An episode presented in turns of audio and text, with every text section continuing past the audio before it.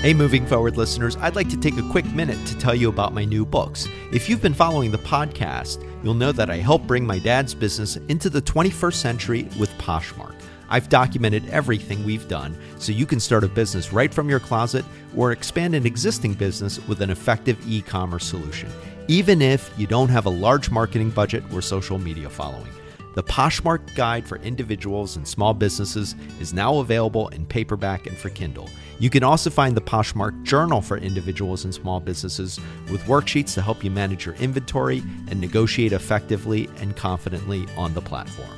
Both titles are available on Amazon, where you can find quick access links at bemovingforward.com or in my link tree, which is in the show notes for today's episode. Start learning and moving forward today. Hey, this is John Lim. We're here with our bonus episode 221. So today we are wrapping up, and uh, I have some mixed feelings about this because I I really could talk about Poshmark for a long time, and uh, I will continue on this journey on this path with my dad, and I'm really enjoying it.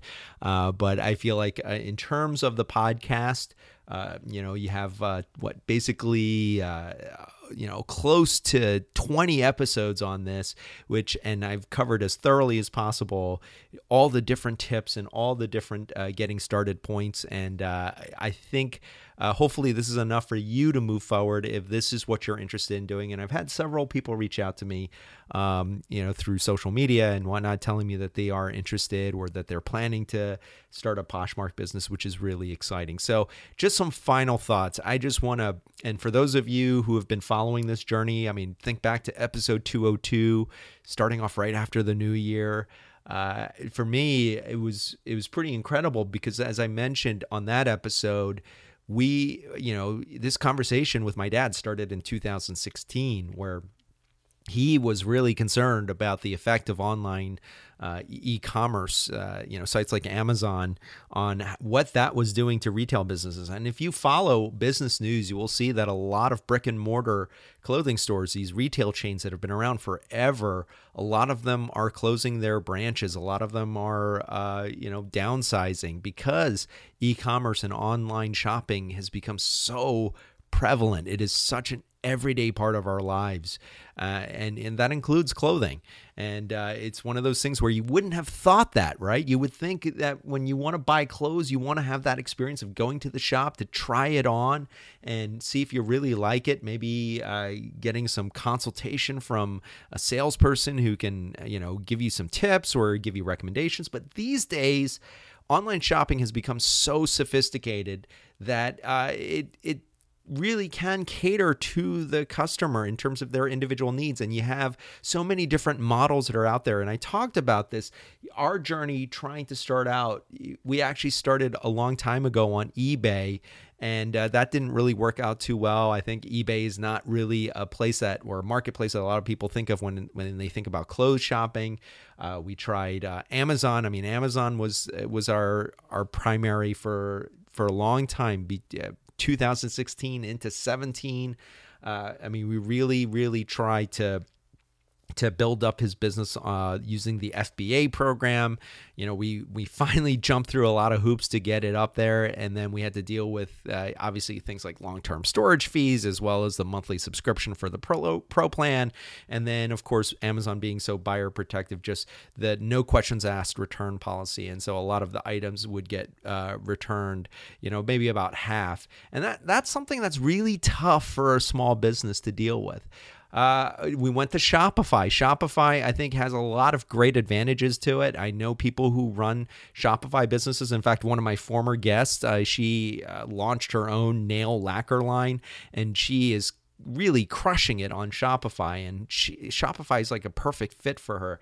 For us, Shopify presented a lot of different challenges. I mean, first of all, there was the, uh, it, you know, the, the, just the setup, uh, j- things like uh, variations on sizing, and of course the just the sheer learning curve. For me, it, it, it was uh, it wasn't so bad, but for someone like my dad, you know, it's it's not easy to pick up uh, on using a platform like that, and so that was very frustrating. And then eventually, because of that uh, frustrating moment that I had uh, trying to figure out some coding issue on on Shopify, I stumbled onto Poshmark. I literally Googled where's a good place to sell clothes, and it's amazing to me that I hadn't really come across it before. It's been around uh, for quite a while, a lot longer than I thought it had and uh, I, we just decided to give it a try. Remember, uh, I didn't get a lot of traction in the beginning, and it wasn't until I really started learning that Poshmark isn't simply a sales platform. And I've talked about this on the prior episodes. It's a social media uh, experience as well. They have a lot of the social media components baked in, and I think even the the Poshmark CEO uh, recently described it uh, in an interview that it's a social selling experience, really combining social media with a sales platform. And I've talked about this over the last couple of uh, months, just engaging within the Poshmark community and the experience of building that uh, personal relationship with a lot of the customers, which is not always easy to do when you're not meeting them in person. But what was really cool is just by engaging in the community, sharing out other people's items, answering questions that's really a big one. People ask me i mean what's the what's the secret to getting traction on poshmark? And i will tell you it really kind of boils down to two things Number one is being responsive. When someone asks a question, answer it as timely as possible. Even if it's a question you feel like you've been asked over and over, and you can see because they're all publicly posted, you can see those answers uh, right above because someone else asked that question. Just treat each customer like uh, you know that is an important question that uh, needs to be answered. And be responsive because that makes a difference. That really really makes a difference in the mind of a potential buyer. How much uh, you know attention and uh, you know answering those questions the other thing is really being organized. Poshmark is is is all about being organized, organized in terms of your inventory, but really about your time.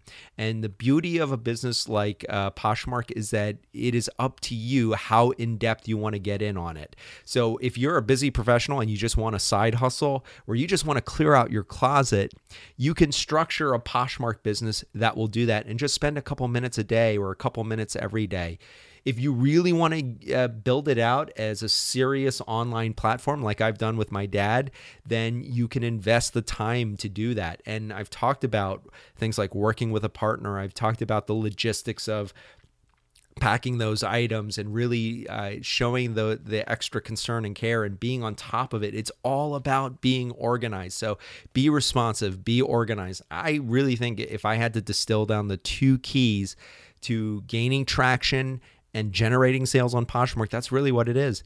You really want to give a great experience to every customer. And finally, I will just say treat every sale as if it's your first. Every time we get a sale, and what one of the coolest things I couldn't have predicted this, but last week we hit a milestone. We hit our 100th sale on Poshmark. And when I started this series, I think we were in the in the 60s. So we, we were able to cross over that uh, 100 threshold and, we're averaging about a sale a day, sometimes more and it's really really humbling and it's really i'm just so grateful for that and and, and here's the key every time you get a sale, whether it's a big item or a small item. Remember, when we started, it, was a pair of jeans. It was not expensive pair of jeans. Uh, last week, we actually sold our first really, or two weeks ago, we sold our first big ticket item, which was a, a very expensive wedding gown. And I, I just think back to that first sale because we had, we had, we had spent so much time trying to figure out the e-commerce uh, equation that uh, it, just to have that first sale on Poshmark was so satisfying. And every time we have a sale, I think back to it, and I just take a moment to just be grateful for that. And and and I know my dad does as well because he really enjoys the operations side of things. You know, just phys- finding the item, packing it, and taking it to the post office. So make sure you have that joy in uh, in doing this because it, it, can also be a lot of fun. Uh, those are my real uh, kind of parting thoughts on Poshmark. I'm going to be continuing on this. We may revisit this uh, in a future episode or future episodes. And if you have questions, you can always hit me up on social. Uh, the write up for this series is at bemovingforward.com. Just run a search for Poshmark. You'll also see a tab for the different miniseries. I'm going to create an entire miniseries page with the collection of Poshmark episodes so that you you really can go back and look at that content. Thank you so much. We're going to move on to a new topic next week. Have a great week and remember, always be moving forward.